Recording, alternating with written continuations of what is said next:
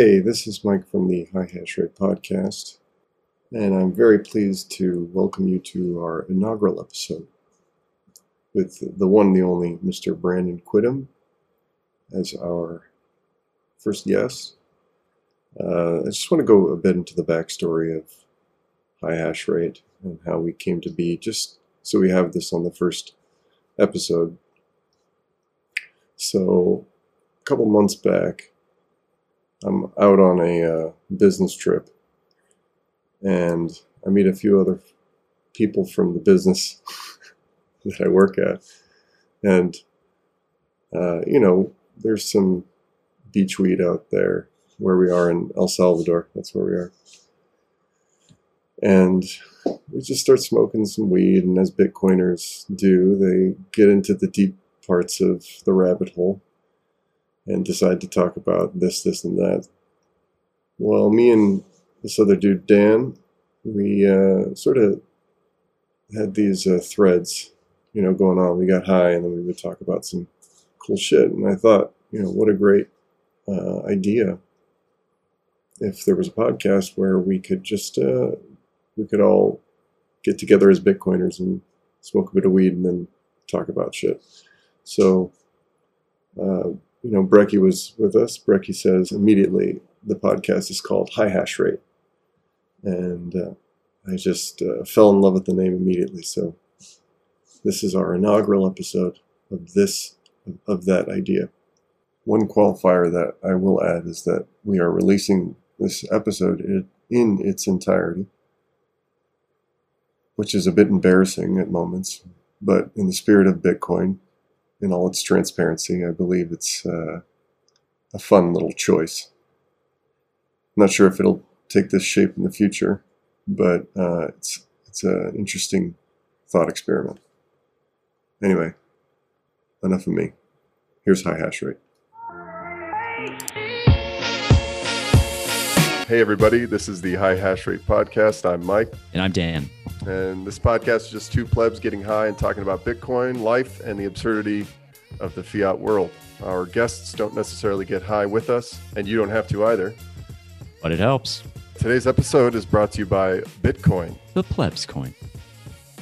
So, without further ado, let's launch our inaugural episode with the one, the only Mr. Brandon Quittem. Hold on. Are we? There we, there we go. I'm on. Sorry, guys.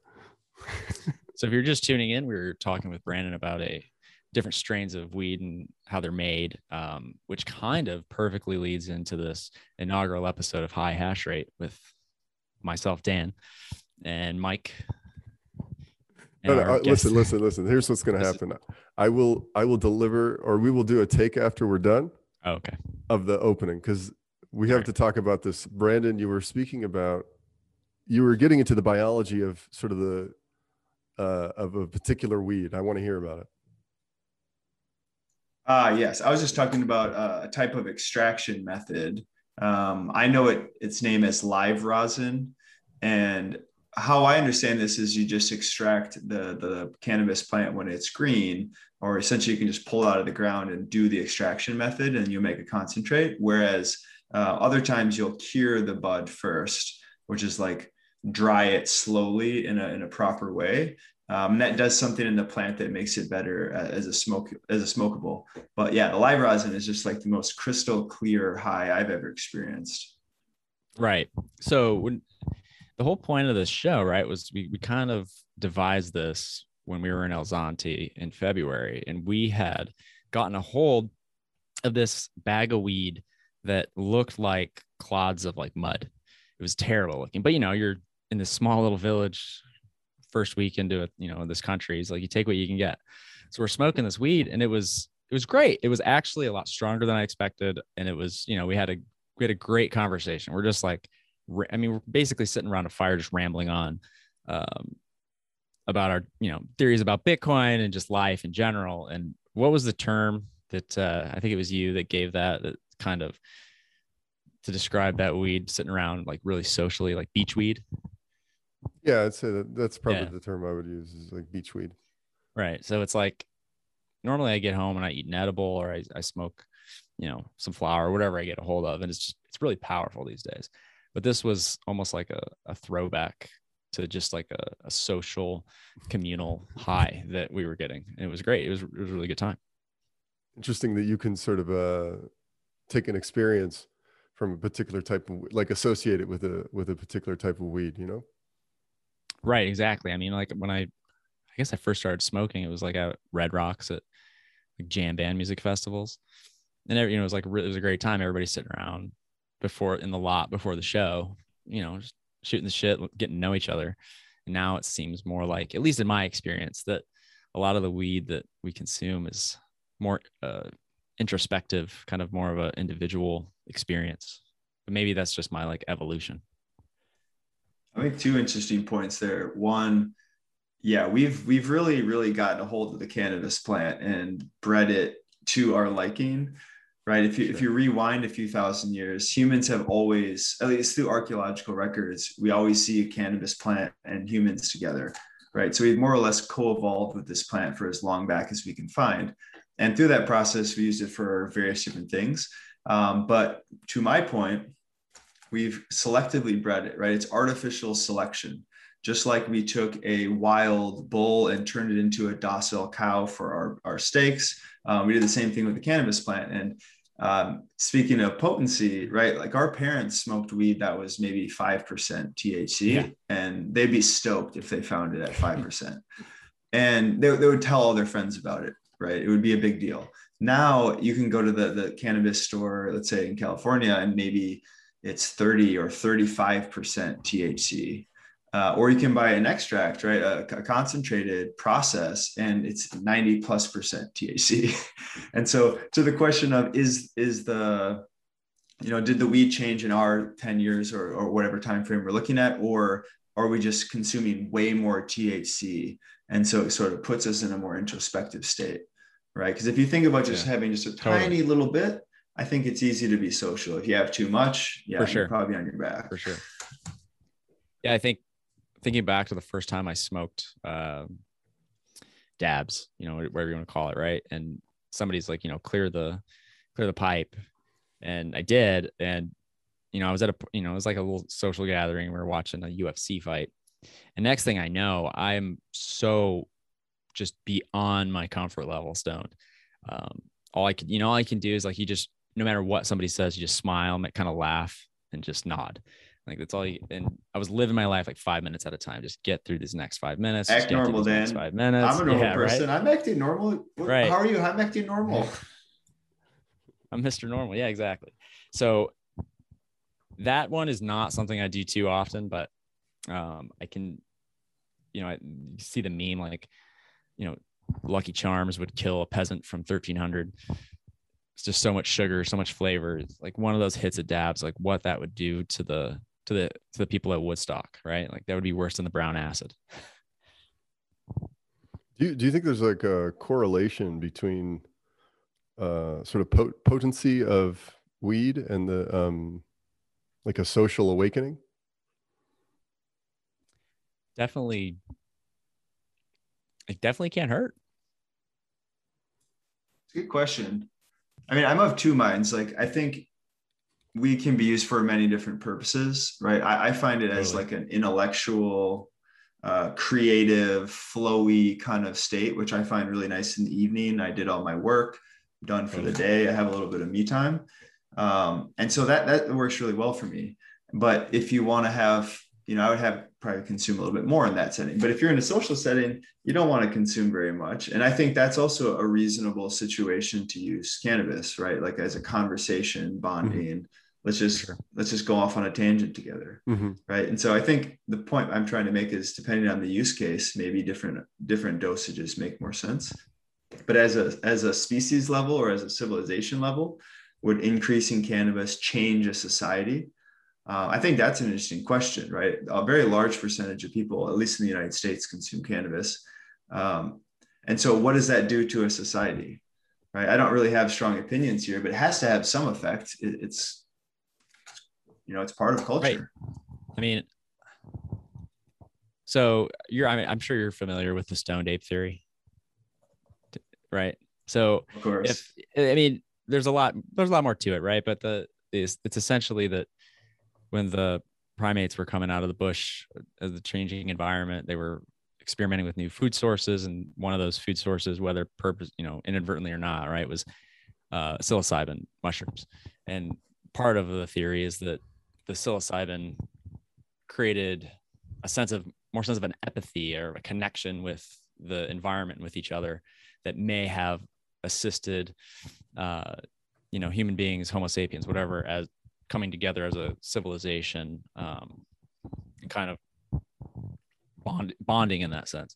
So if you uh, you know if you believe in that theory or you you know buy into it weed is a very similar at least in some people at least in my experience has like a similar effect of kind of creating that wider you're part of something bigger you're more connected to your your community to the earth to the you know we're all one this big ecosystem. So in that sense i think it definitely could have that effect yeah i agree and one other puzzle piece to the stoned ape theory is that if we look throughout our archaeological records, there's an unexplained period where our brain grows really fast in a short right. period of time. Right. And so scientists have to say, well, what, what caused this massive transformation, change in diet, this and that? We know that climate was changing at the time. And so our ancestors were moving out of the trees and onto the savanna, uh, most likely eating ungulates, uh, deer or elk or something like that, caribou. So they'd be stalking uh, the prey and just so happens psilocybin mushrooms grow out of the, the primary food source that one would consume is dung. And so they undoubtedly ran into it. And then again, yeah, you're hungry. You know, you find your buddy, the most daring friend in your group. Hey, Dale, dude, I dare you. And you got to eat that mushroom. Uh, uh, right. And hopefully Dale doesn't die. And turns out Dale, Dale, Dale might have died, but he came back to life with all these new ideas. And right, then you can see how it could form a relationship with humans and it, obviously I, I, made it sound like a rosy story, but right. it's probably more like a million years of survival right. and sure. real, you know, related, integrating a new food source. And over time, um, it could could have made the change. And what we know is psilocybin changes our uh, neofrontal cortex. That's the primary part that activates. And that's the part that grew. Uh, we know it's neurogenesis. It creates neurogenesis of growing new brain cells. Um, and that new part of the brain is also associated with language and our higher reasoning centers. And so that, that is sort of the transition period between our other homos, uh, genus Homo um, competitors at the time versus us, right? We had the ability to use language, which is abstraction. Our whole world is made out of language now. It's how we do all our technology. It's how we cooperate.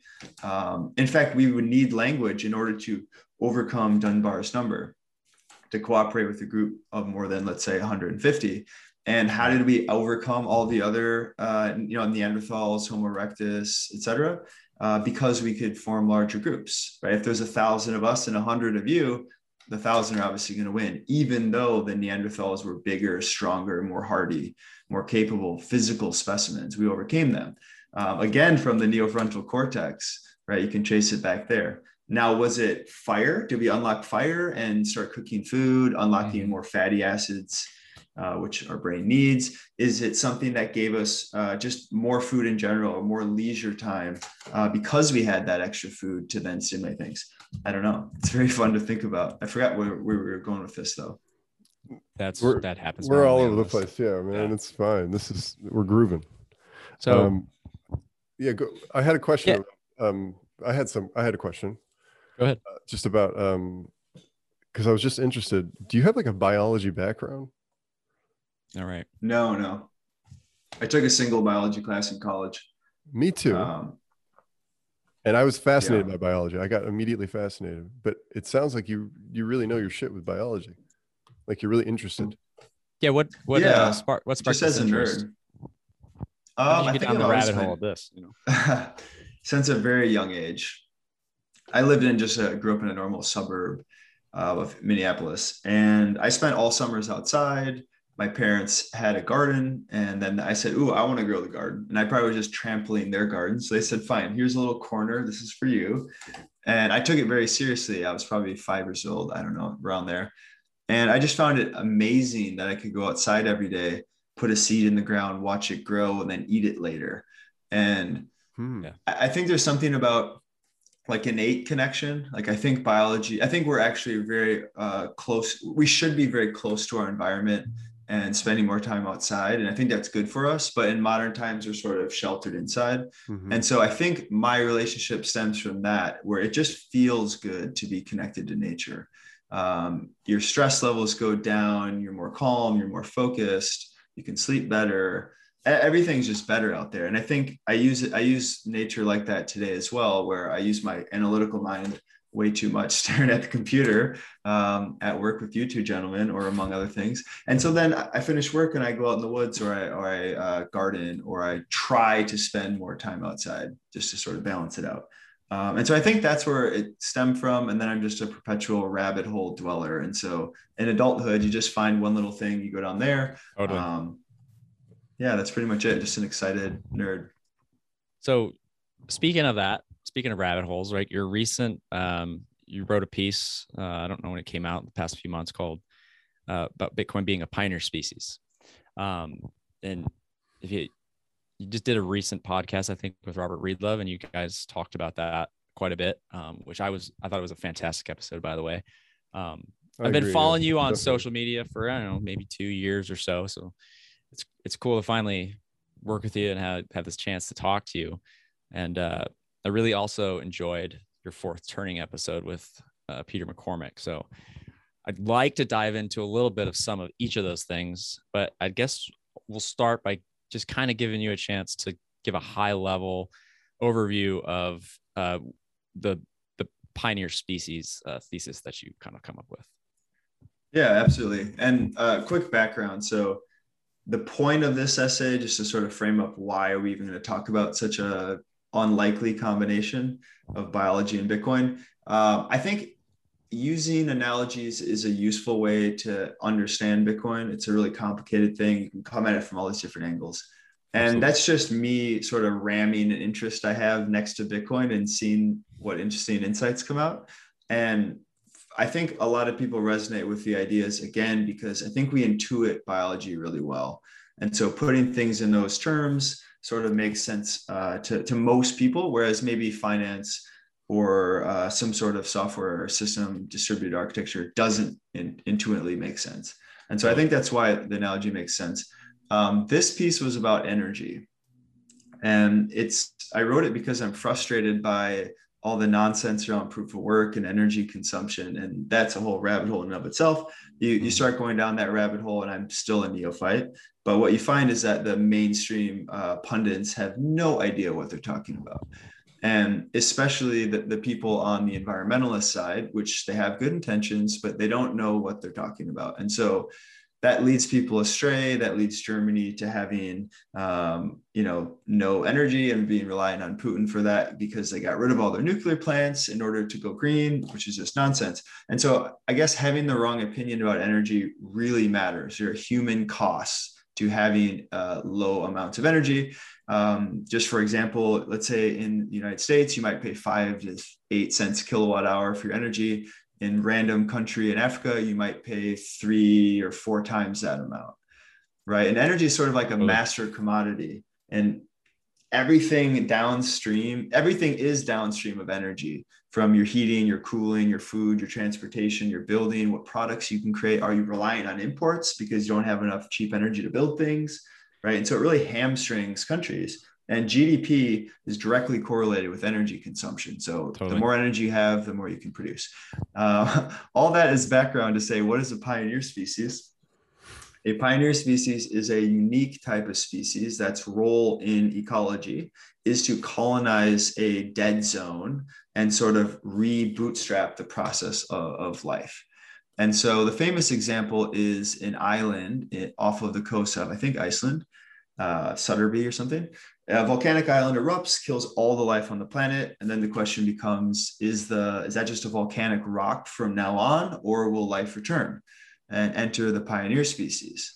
So oftentimes they're a lichen, which is a symbiosis between a fungus and a plant, uh, an algae. Um, other times it might be some sort, it might be distributed by a seed. So a bird eats something and poops on an island, or maybe it's some sort of seed that flows in the ocean and just by chance lands on this place. and they're they're particularly suited for decomposing that rock with no competition.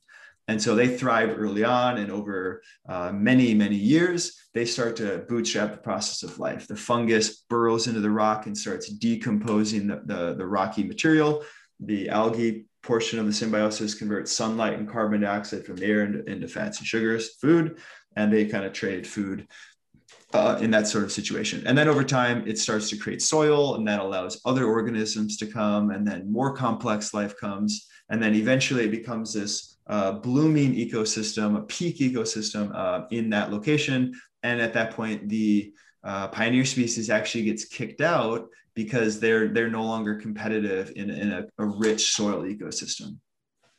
And the analogy here is that Bitcoin miners are like the pioneer species. So they will go directly to an energy source. And let's say it's a remote hydro um, in the middle of nowhere and no people are there. Well, you can go there and build a dam, but that's very expensive.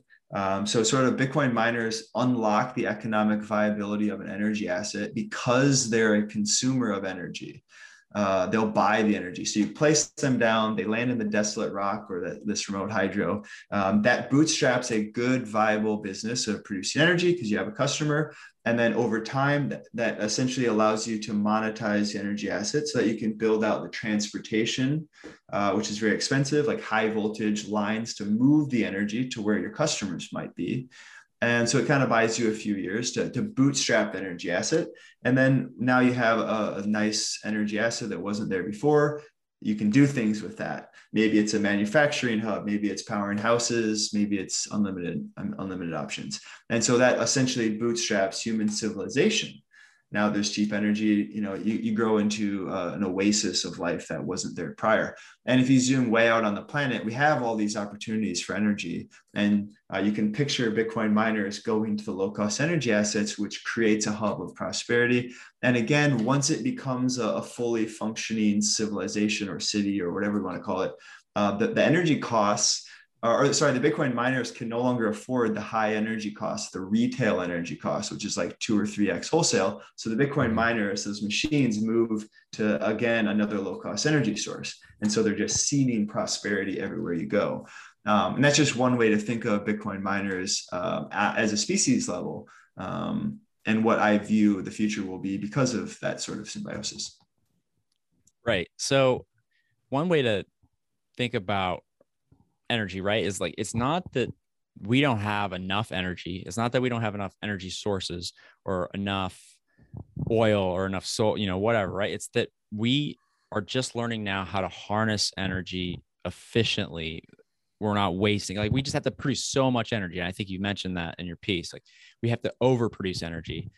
But what we're, one of the things that we really have to figure out is how to not waste energy, how to produce as much as we need, maybe monetize the rest somehow in a in a way that's you know you could transfer that value somewhere else in the world, maybe to spark more um, more of those pioneer species, right? They can take some of that wealth, kind of escape where they're at, and go start anew. Yeah, totally. And I, I think an interesting or under a miss, let's see, I don't know, not a lot of people know, that's an easy way to say that, is that we must overproduce energy because we have to prepare for the, the most energy intensive day of the year. Let's say mid January when it's freezing cold mm-hmm. and everybody is heating their house.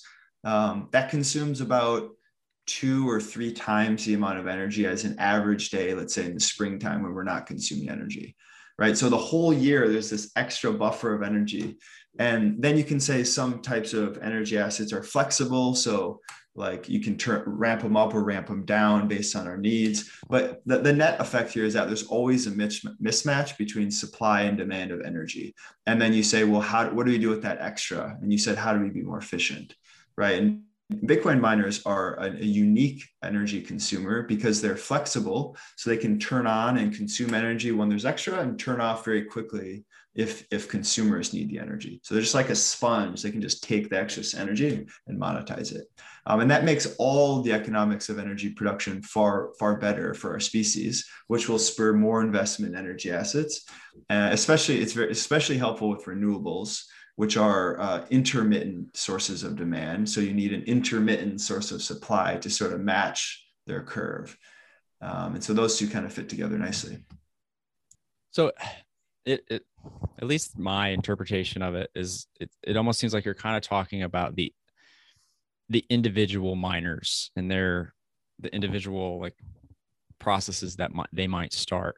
And i think a lot of times we think of in bitcoin right as like the it's the journey of the individual. But a lot of individual actors with aligned incentives can have a big impact um, and potentially a positive impact uh, on society as a whole. And how, how, how, do you think about like that aggregate? Um,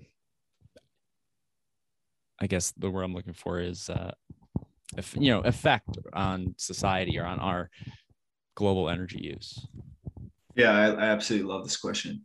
Um, why? Because I get to dunk on Keynesian and Keynesian economics. Um, so that alone is worth idea. so there's this idea in the central planner types, uh, modern economic uh, professors, let's say, or economic thought leaders of the day, um, people in the in the uh, federal bank as well, or uh, Federal Reserve as well. They believe that order emerges in society because the planners create order.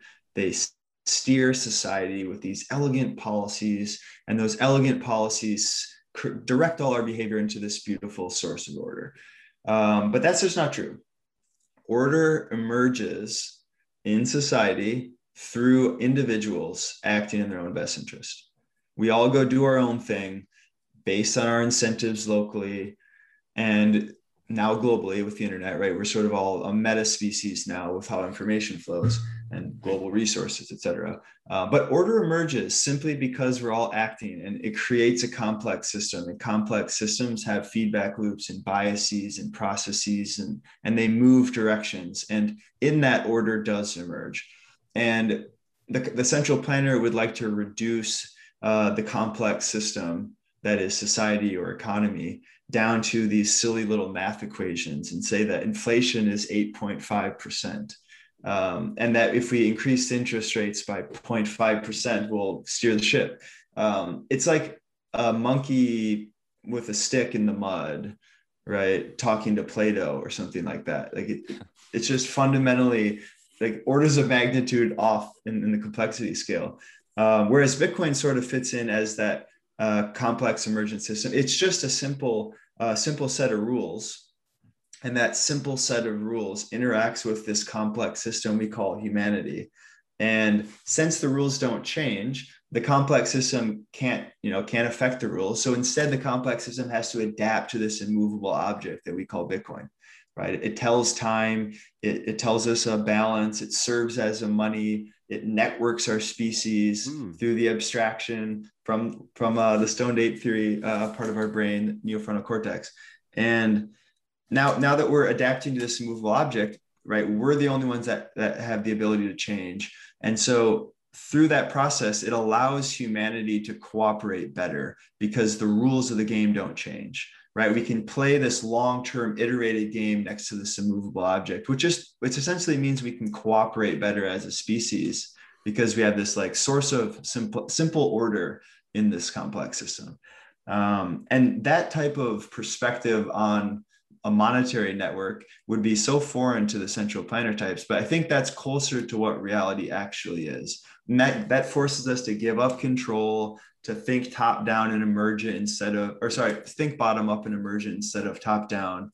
Um, but those type of systems are actually resilient, and that's why any of that uh, ridiculous rant would matter. Is that it become it creates a monetary system um, that might be volatile short term, right? You can't steer it as much. It sort of ebbs and flows with society.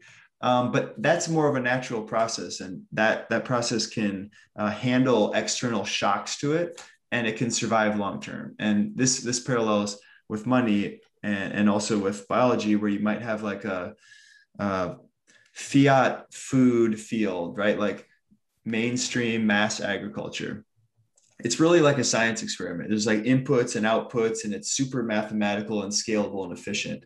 But if all of a sudden one biological organism evolves to eat that one single monocrop, the whole system's wiped out, right? It happened with bananas like 50 years ago. The entire world was growing the same banana, and then Panama disease or something like that was a fungus, and it ate all the, it killed all the bananas worldwide. It caused a huge famine. Um, so it's it's efficient, but it's uh, extremely extremely uh, fragile. And then you have um, an old growth forest. It's an emergent process. There's incredible complexity, all this competition, iterated growth over many periods of time, and that can survive pretty much anything because it's a complex system and it's it's adapted for that. But if you wanted to uh, grow trees to make furniture, letting a forest grow organically would be super inefficient. But you get rid of efficiency and you gain resiliency. Bitcoin's the same way in fiat. Fiat is the the monocrop, right? It's super efficient. It's super uh, industrial and scalable and all these things, but it's also so inflexible. And so the slightest shock in 08 breaks the whole system, right? In a Bitcoin system, you don't have um, as much stability short term. The price is more volatile because that's the system reacting to reality next to it, where fiat is sort of a distortion between reality. And so the Bitcoin system, the price will be volatile, but there will not be systemic collapse because constantly it's refreshing, renewing the system, clearing out bad actors and, and moving capital to good actors. And so I think that's a better system for humanity to base ourselves around um, the organic system, the, the networked organism that we might call Bitcoin. Can I, so, can I, can I yeah. tweet that I just thought of after uh, everything that you just said? Would you like to hear a tweet? Let's hear it. All right. The tweet is Bitcoin is the gravity of the monetary system. It's the mass, right? Have you uh, have you read have you read Carlo Rovelli, uh, Order of Time? I have not. So it's really Car- Carlo Rovelli. He kind of and if you guys have read the Bitcoin is Time piece by Gigi, uh, I think he I don't know if he mentions it in the piece or he mentioned it maybe on Twitter or something that this book was like a big one of the bigger influences on him writing that, right? So Carlo Rovelli kind of argues in a way that time's not real. So what he means by that is if you're, you know, depending on where you're at in the universe, whether you're on top or whether you're on top of a mountain or down by the sea level, time is different everywhere. So er, er, in all those places, even though, you know, maybe very unnoticeably to the average person, but it's different. So his argument that there's no capital T time, time is relative. And The only way you can measure anything is by having, you know, perspective. You have a, you know, a center point and then a, perspective from that object that you're measuring. So that's the only real objective truth is your perspective and then everything you're measuring from either yourself, your ego, or if you're talking about two inert things, you know, a planet and a star, for example. So Bitcoin is kind of like that. You you know, it's we all have our own unique perspectives. We're all we all have our own egos. We all have our own life experiences, but Bitcoin is kind of that centering thing that we can all. Okay, we have our different perspectives. We can all agree on the consensus here on these rules, and that's you know, it's the function has been served by religion in the past or community organizations or your tribe. Hmm, but interesting, interesting. Now it's something we have. You know, no matter where you're at in the world, we're in a global society now, and having that centering um, consensus rules that we can all agree on, whether it's about the time, the blocks, you know, which block we're at, or the value, um, it kind of functions that same way. So, like, you know, the energy form is one aspect of it, but then you just take the the meme itself of Bitcoin and how we can all understand that and that kind of brings us together as or potentially could bring us together as a you know Species, humanity of course yeah. Yeah it's a it's the one thing we all agree on. It's the one thing that we can we can all agree on globally. Is the fucking blockchain it's right? the one thing even if you don't agree with it it doesn't matter because it's still true. It's still it's still the, the rules are still math. You can be a you can dissent all you want but right exactly. things. Right. Yeah, Nick Szabo um, referenced this topic more or less in his term social scalability, right? He would consider uh, constants in society like we agree on time, or we agree on money, or we agree on uh, legal property rights, or uh, these different things he would call uh, tools that increase our social scalability, meaning like constants that allow us to spend time on other things, essentially increase cooperation, grow the size of our ability to cooperate from, let's say, 150 to a, nation or something bigger. Um, and that that's absolutely true, right? And then you mentioned Bitcoin's cultural element because it's not just a monetary ruler, right? It, it sort of represents something in culture today we're, we're in a period of low trust and poor economic outcomes for most people. Mm-hmm. And so it leads people to seek for an alternative, right? So, from a society level, you could say Satoshi uh, dropping this artifact we call Bitcoin onto the scene was in response to how bad the environment was, right? And all the people working on it. Um, I think if all the economic stuff was going great, there, we wouldn't have made Bitcoin because we wouldn't have needed it right? And so I think that's kind of an interesting uh, response mechanism. And then the, the final point here is that technology and humans are symbiotic. We co-evolve, right? So you create a new technology, and that technology enters the world and it changes the world. Um, let's say we automate certain jobs away, so we lose jobs because of a new technology. Well, that forces us to figure out what do we do with these people they don't have jobs anymore? And so society responds and we try to find more productive ways. And that that sort of uh, constraint gives us creative um, direction to create something new which again uh, changes society which then changes how we behave which literally changes us and we evolve over time. Like think about a, a society before language how different things would be. And so yeah it's sort of this like dynamic spiral of creating new technology and that technology recreates us and then mm-hmm. a new version of us creates new technology which then creates a new version of us uh, to infinity yeah totally um, the other one of the other things that me and mike talk a lot about in some of our other you know bc episodes right here uh, is it, memes you know not from the silly sense of you know a, a jpeg with some font on it that makes people laugh. I mean, that's included. But the way that you kind of alluded to it earlier, you're talking about making analogies um, in, in, biology, right? Uh, people intuit that much easier than like complex distributed systems. And we talk a lot about how we're using not us individually necessarily, but as a you know Bitcoin Twitter, right?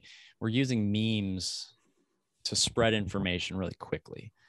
And I think that one of the core, like the important thing about memes is that it's incentivizing through like social media, right? Like everybody's trying to get likes and retweets. So the, the incentives, you know, maybe that's twisted, maybe that's wrong, but it's there. But maybe we're incentivizing, we're tr- incentivized to try to find the most efficient, condensed way to, to share an idea and share it widely and instead of you know writing a bunch of text like maybe a bible story that was teaching about morals that was passed through time as a chapter in a book now we're using a shared experience whether it's a movie a, a, slap at the oscars something like that that is already indexed in somebody else's brain and the emotions that it evoked and then using that to, to signal a message and find that way to share that information as much as possible. Yeah so quickly, i think what quickly is the right, uh, key word right. So i guess is do you agree that these analogies, these memes are the or how we should kind of kind of focus our energy in in trying to orange pill others instead of trying to read the white paper. If you don't get it, you're an idiot. No, like everybody's got a different reason to value Bitcoin or to be interested in Bitcoin. Find the meme or the story or the analogy that will work for them and and you really use that and hone that. Yeah, it's a great, great question. And there's so many parallels to what we've been talking about today, which is awesome. So I guess how would I start this? I think that the big transition in our entire history of what we call life, it started out somehow evolution appears. Um, we could even call that God. It's the force that leads right. to life. right? It, it is a self-organizing force. For some reason, life wants to create order. Yeah. Yeah, physics does this apparently. Um, and then we, we fast forward through this biological history for a long time, genetic evolution, right? It's a, it's a natural selection process of passing uh, information stored in genes to the next generation. Um, and then we create mind, right? This biological process somehow comes up with conscious mind, which is what an amazing tool that is. Um, and so now there's this explosion of, of cultural growth, but I think it sort of marks uh, a step function difference between simply genetic evolution to mimetic evolution right? Our ideas are now hmm. going to battle. Our ideas are are competing. And the most valuable thing now are good ideas because good ideas are tools that make our life better mm-hmm. right? Look at our life uh, expectancy our quality of life all these amazing luxuries. These all come from just good ideas and so now there's two types of evolution, right? The, the idea warfare, which is sort of like a, a, beaver's dam, right? A beaver learns how to make a dam to help its environment, an extended phenotype. A bird makes a nest. A bird weaves a nest. That's like us weaving clothes for our bodies, um, just less primitive. And so, yeah, now we're in this incredible mimetic environment. And, and then you combine that with, uh, let's say, Twitter, right? Which sort of seems like it's the central nervous system of the planet. We're all plugged into this one meta brain. And yeah, you said like there's there's this cultural frame of reference, a slap, and now we're all on the same wavelength, right? Elon Musk takes a shit, sends out a tweet, and the entire you know 200 million people get a cultural update in the next like 30 minutes. That's insane. Okay. It's like we're updating software. It's like we're patching software. 100%. Yeah, yeah, yeah. We're a meta species at this point in some yeah. ways, right? It seems like mean, the, the evolution of humans is is basically into information or into robots, robots, right? right. For nat, it seems like now, now I think about it, it's more of like a natural sort of occurrence. Like we die off more and more, and the fucking robots turn into us more and more, right? Right. It, think about what, what's the biggest thing in the news right now, right? Like Elon Musk is trying to buy Twitter um, part of the problem is that social media is centralized. It's kind of like the monetary system. Who are the the cantillionaires in social media? It's the people who control Twitter. It's the people who control Facebook. They're the ones benefiting from the rules that they set. The you know the rules that are and they have their terms and, and conditions, but they're interpreted just like everything else in the U.S. like justice system. It's it's always going to be used to benefit the people at the top that's that that was kind of a, a stoner rabbit hole there, but um, yeah, I mean, it's very the other thing that it's and the other thing that on the show that Elon Musk tweeted that people kind of thought was a shit post, and it kind of was, was who controls memes controls the universe. If you control the narrative, if you control what everybody, if you know the, the hive mind, what they're thinking, you you do kind of control the at least our universe. It it sort of it makes me think of this question that I've been um, uh, sort of getting at and thinking about a lot. Um, specifically, that I see emerging, and I don't know if uh, other people see this or not, but a an emergence of like Bitcoin celebrities as a sort of mess or meme. Yeah, this is a, really interesting concept. Uh, concept to me is like how like Bitcoin is almost a new Hollywood in a way. This is what, what I'm sort of observing. Maybe that's because I'm too plugged in, but I'm not sure. I'd, I'd be interested to hear your guys' thoughts. I think it's definitely large enough where the it kind of stratifies to different classes the, within in groups. You know, I don't know if I would use the term Bitcoin is a new Hollywood, but I think it's definitely big enough where it is now like a subset of culture. And within that subset are subsets of people, you know, some people are celebrities because let's just face it, they're they're attractive, they have money, they bought their way in. That's that's in every subculture. Some people are celebrities because of the amount of energy and work they put into Bitcoin. And mm-hmm. so some people respect something more than others, but it's de- it's definitely this this subset within a subset. And I think that we are now Bitcoin is now big enough that we would have these what you would call celebrities or adjacent celebrities for sure. Yeah, I think it's pretty uh, to be expected, right? In any niche, any social club, any social movement, any right. interest, forms culture around it. And then you have snobbery, and then you have the curmudgeons, and then you have the progressives in that culture. And I, I just think that we can't really escape the fact that we're tribal primates. And right. we're just now tribal primates connected on a meta brain where we uh, information now knows no distance or knows no time. And that totally messes with us, I would say. And I think the juxtaposition with Bitcoin is that we like to think of Bitcoin with such such high ideals. Um, excuse the pun, but we, we like to think of it as something so noble and just and we're all doing well and we're all here for the right reasons and proof of work right. and right we have all these tropes and i think they're to a large extent true. But that clashes really hard when we see like the ugly side of human tribalism which is hero worship and outsourcing our thinking and you know demonstrating our, our, our position with signaling and anti-signaling right? We're all guilty of this that's that's why people complain on twitter. Right. um, but then you might say why are the bitcoin people so crazy about it? Can it just be a money? Can it just be a, a software project? Right? Silicon valley is like it's just technology. And the wall street bros like it's just a stock ticker. It's just an asset. And i think there's a, a large miss there because back to our previous point, it's emerged at a point in human history when it's needed and wanted, uh, which is why it grows so hard and so fast. Mm-hmm. Right? Bitcoin's inefficient. It's kind of ugly.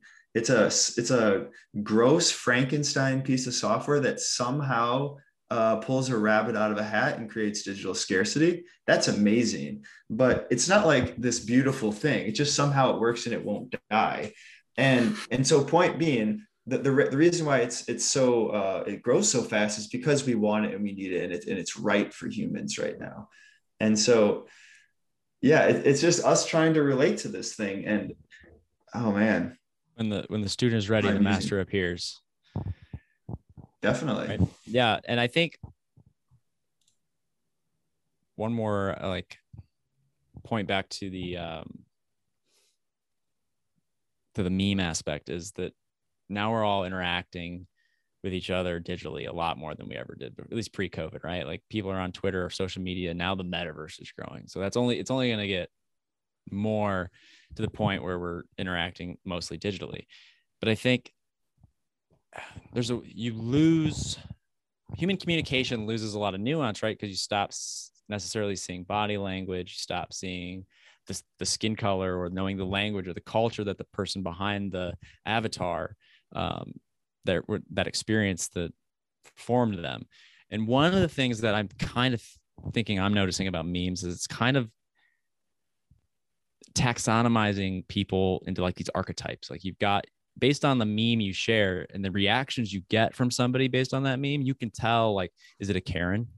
Is it a you know bad guy whatever you know remember the old meme of the guy with the joint and he's like a he's a prick or whatever and you, you like could do it quickly you could tell it quickly. That's the thing. You could totally right. tell that message so, so quickly. you, so when people say you know i'm triggering libs or i'm you know i'm shit posting or whatever what you're really doing is you're sending out a signal and you're and based on how everybody on your followers receives your tweet how they react you know it's like oh this person's woke or this person's based or this person's crank, right? And, and you kind of like you can kind of separate and once you know what archetype that person fits into, you know the memes that you can send them that they're going to react positively to. So like, you know, you go on Twitter Spaces, and you might have somebody from Tonga talking to somebody from Asia, talking to somebody from Nigeria, and then you got a guy from Toledo, Ohio in there, and you got like a finance guy from London.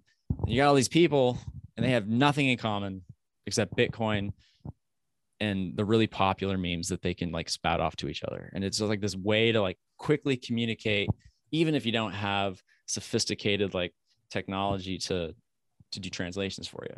You can just communicate off of images, memes, and and based on the archetype of what you've kind of inferred from somebody's behavior. Can can I say another tweet that I just thought of? Yeah, let's go. All right, here we go.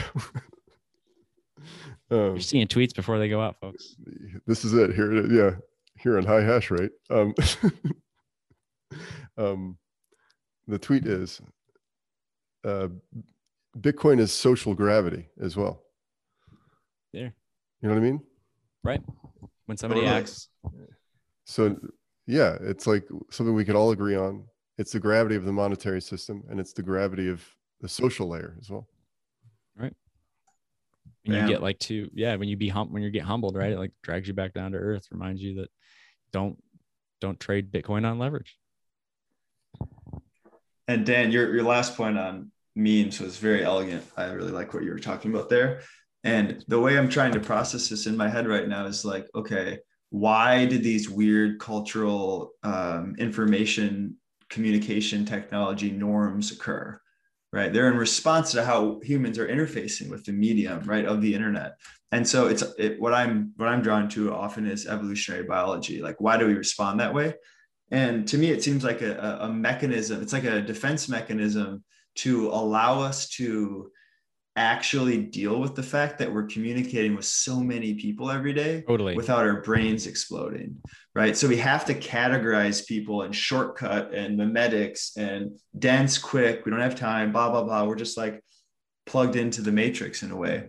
Whereas we're used to only being able to communicate with 100 people 150 people and that's all our social bonds. And yeah. so our, our fears, our hopes, our desires, all that's forged in a time when we're in a small kin group trying to survive. And so, you know, we get jealous, right? You see your neighbor on the savannah and he's killing more buffaloes than you. And you're like, shit, I wish I was killing as many buffaloes as Dan.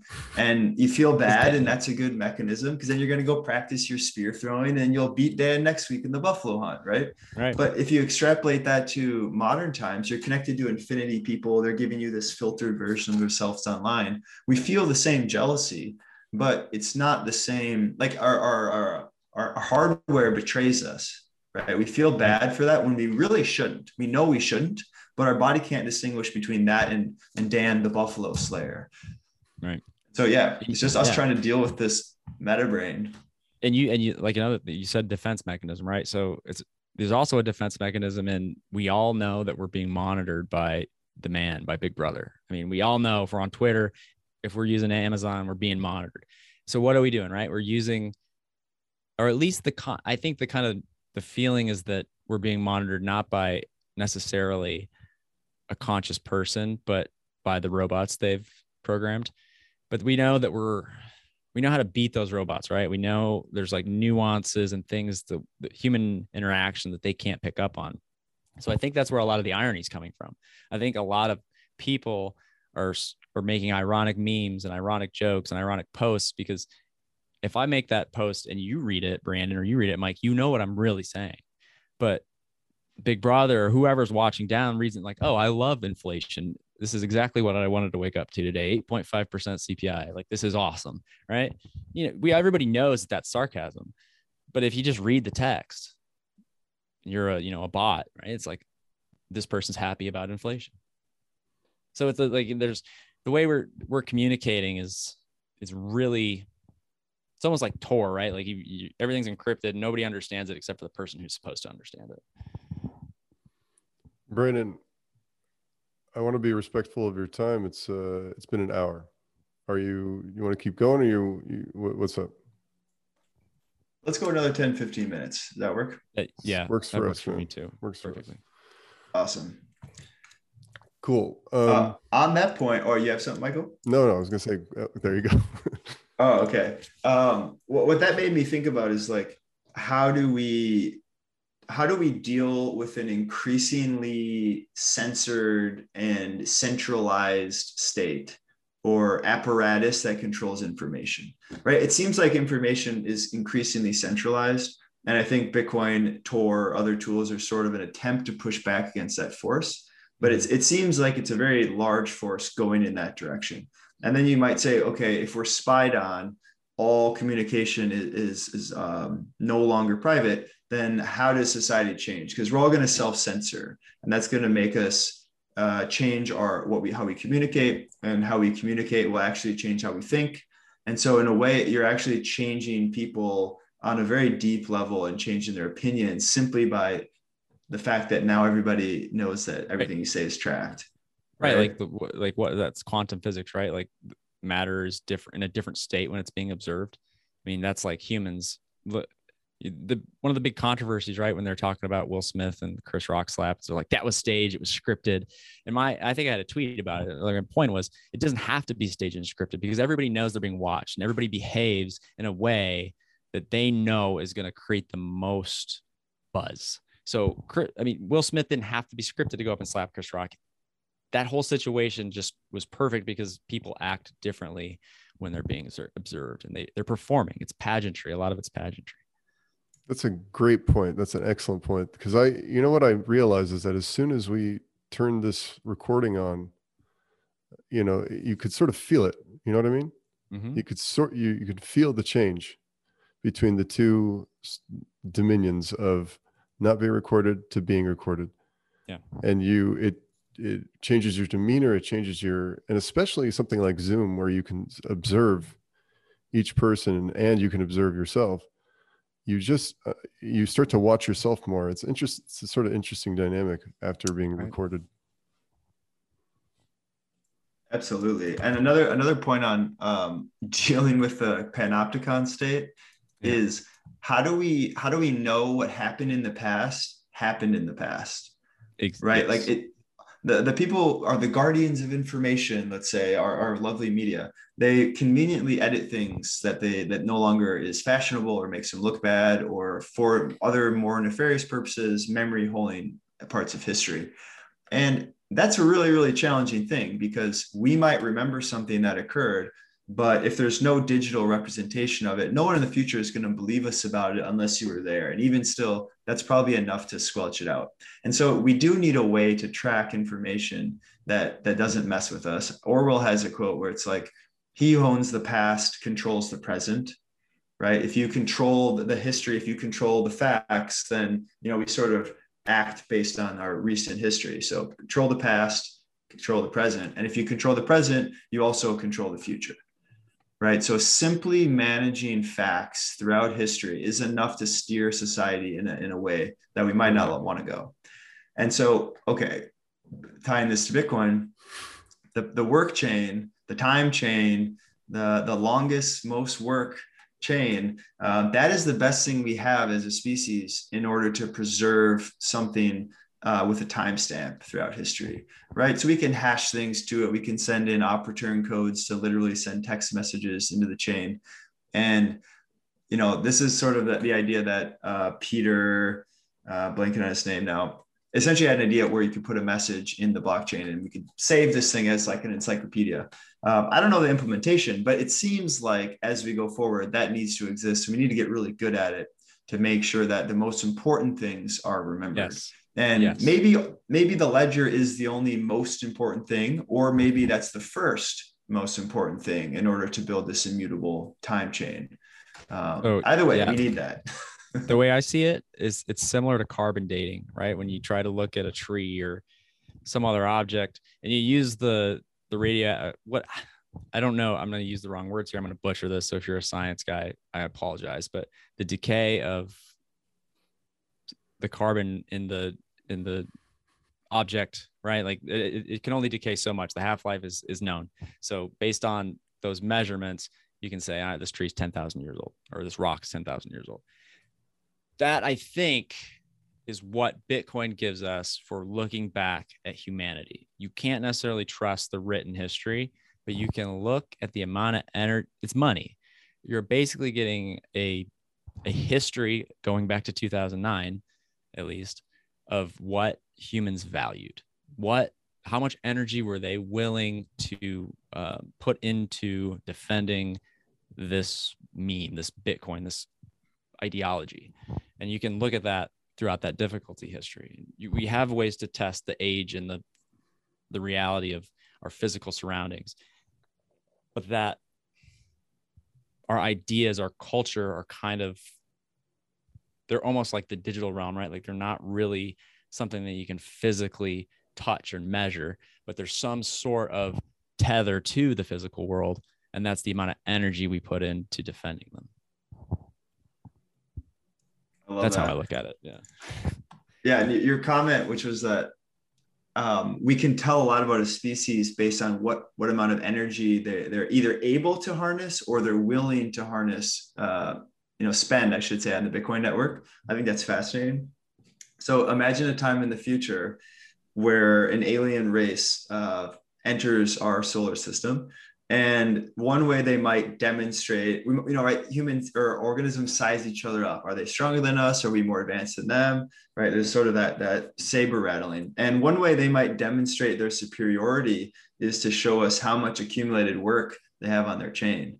Right. If they can show us their chain, it says, wow, they, they're a type two civilization based on their, their chain's work. Um, we have no chance, right? We're ants next to the, the humans in this situation um, I don't know. I think that's like an interesting metric. For sure. Yeah. How much like work a, does your civilization like a, like a, cosmic dick, a cosmic dick measuring contest. that's right. Now, that would be proof of stake. Proof of work, you actually can affect it, right? But yeah, proof yeah, of work would be like an antler contest. To, there you go. From a right. Lowry analogy, right? right? Who's going to yeah. kick whose ass? That's pretty much right. what you're trying to figure out. Totally. Mike, you, you want to close it out with some with some I should, yeah, I'm, I'm, looking. I'm looking at yeah. the what I should close it out with.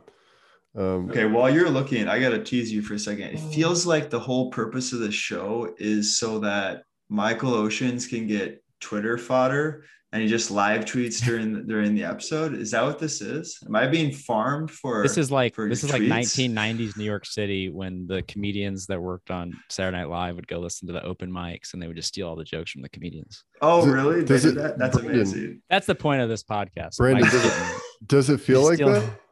No, no, he's, I'm totally joking. Oh shit. You're paranoid. I was Mike. like, you damn, get... you're looking way too serious. I'm totally. Yeah, I was like, oh shit. So like, fuck, I didn't, I didn't realize it. Um, no, I don't think so. I think okay. I just, no, it's great. I just enjoyed so much, you know, talking, you know, what happens in the, in my past, I'm getting high. I'm talking to fucking Bitcoiners. We're all talking about Bitcoin. We end up going down some sort of interesting thread. And I'm like, you know, that's probably an interesting idea to have a, a show where we all Bitcoiners get together and try to recreate these good conversations. You know what I mean? Totally. Yeah, totally. So agreed and it's hard. Yeah, it's, I think it's believe me, it's fucking tough because I, I, in those situations, I'm like, I feel like everything is much more elegant. You know, we're not recording. I'm not thinking about how I look and fucking sound. You know, it's like you, you obviously have the freedom of that. You know, totally. Yeah it's a good point though right? Like it, the goal is to capture the magic the, the yeah. serendipity that occurs and like the perfect conversation at the right time and with mm-hmm. the right person in the right state of mind. Magic happens poetry it's music right? You're trying to capture that. And i think this is about as good as you can get in the modern times right? And some will be totally. hits and some will be misses will be dead spots. You'll you'll you'll ride the lightning for part of it um, and try to overcome the camera. And maybe maybe it's a process of getting comfortable in this situation. Do you think that you've overcome the camera? No, definitely not. Hmm. Uh, what, what, I, I think I'm more comfortable on camera than I used to be, just due to sure. doing it more and more. But there's still an air of performance. What about an air of ego and, and the, there's also the air of like. What about the McCormack podcast? Because it was recorded in like three different ways you know oh lots of cameras in the room. yeah you're on set. Are you do you feel like you're having an honest conversation or is it completely like to the business? Or like where yeah it's a good question. I think a good um, podcast um, host probably does a good job and i think peter does a good job of it of like slowly warming you into the conversation because i think when you first first start the recording right like you're, there's nerves or like how do i you know you're not comfortable but as it goes on you get a lot more comfortable. I think i think mccormack does a really good job of kind of bullshitting with you joking with you at first. Easy questions to answer right? And then he seems to get into the to the interview. Just just so i have this on recording should i leave this part in or take this part part out? I'm fine it, with this. Okay cool. Uh, yeah because i think it's sort of yeah, yeah yeah. Oh, I think it's actually really interesting. And a lot of people probably are curious about this. And I think a lot of people who go on podcasts talk about it. Like I, I spoke with Nick Carter about this in Miami and same idea. It's like we both recorded with Peter, actually, the podcast you're talking about like a day apart or something, like mm-hmm. in oh, November yeah. or whatever. And we went out to dinner, had a nice time with Peter and other people. And we were talking about it. And we both agreed it's still has a bit of performance. And I think the interesting takeaway from Nick and I's conversation is that usually if I'm really focused on a podcast, let's say Peter, it's the big one. I want to do a good job. I'm on an Mhm. idea. Mhm. Um, it I, I leave the podcast and I I totally blacked out. I do not remember what we talked about. Yeah. I can see and that. that's so different from a normal conversation Right. where I recall so much, but it's like this intent focus. It's anticipating what's going to be said, matching that with like the material that you loosely in your head want to cover, but also trying to make it feel natural. Um, and so for me, it's it's computationally expensive, I guess, for my brain. Totally. So I here's this is a good way to close this out. Yeah, close tell it us out, what- close it tell- out. tell- tell us how it was going to hang out with Michael Saylor in Miami. that was a very cool experience. Um, Did you get much like one-on-one time with him, or at least a few minutes? A couple minutes? Yeah. Nice, Um, nice. I shook his hand. Hey, I'm Brandon Quittem. Nice to meet you. Oh, Brandon, you're taller than I thought you'd be. Uh, and he said some kind words about my writing that that he has read, which felt very nice. Um, Yeah. And then you know, then we're just talking about Bitcoin, and yeah, I mean, the guys. He, he's like straight to business. He'll he'll get right into a conversation with you, just like how he is in a podcast. It's Nice. pretty cool. And I think like zooming out for a second, we go to his pool house, right? It's this big, expansive grounds. There's multiple yachts, um, a whole team of staff serving drinks and food. But it's all, it's really small. There was like 50 to 100 people there. So I felt very special even to be in Oh, that yeah. environment. Like half an hour later, we're singing happy birthday to Jack Mallers. There's cakes and hugs and, you know, blow out the candles. It was very wholesome in that sense. And Oh, yeah. yeah. just good people all around. End of the Miami week. So the vibes were high. And yeah, it honestly feels like a, a little bit surreal at this point. Like back Yeah, in just- normal life, come down from the conference Totally right. buzz. Yeah. Yeah, man, it was great. I had a great time in Miami. Yeah, I- wish yeah, I got to talk to Brandon more, but you know, it's it's hectic down there just trying to meet people and work. So It was- hectic. you know, it was a great time, and they they get better every year. Seriously. Yeah. I really cherish the time we had on the beach, Mike. Uh, yeah. I that's when I feel like I got to know you, and that was really good. Oh yeah, I, I really felt good about that conversation. I knew I wanted to speak to you again, so that was this was a very pleasant experience. yeah, Brandon Same. can't can't uh, thank you more for coming on this idea project that we got here and talking to us tonight.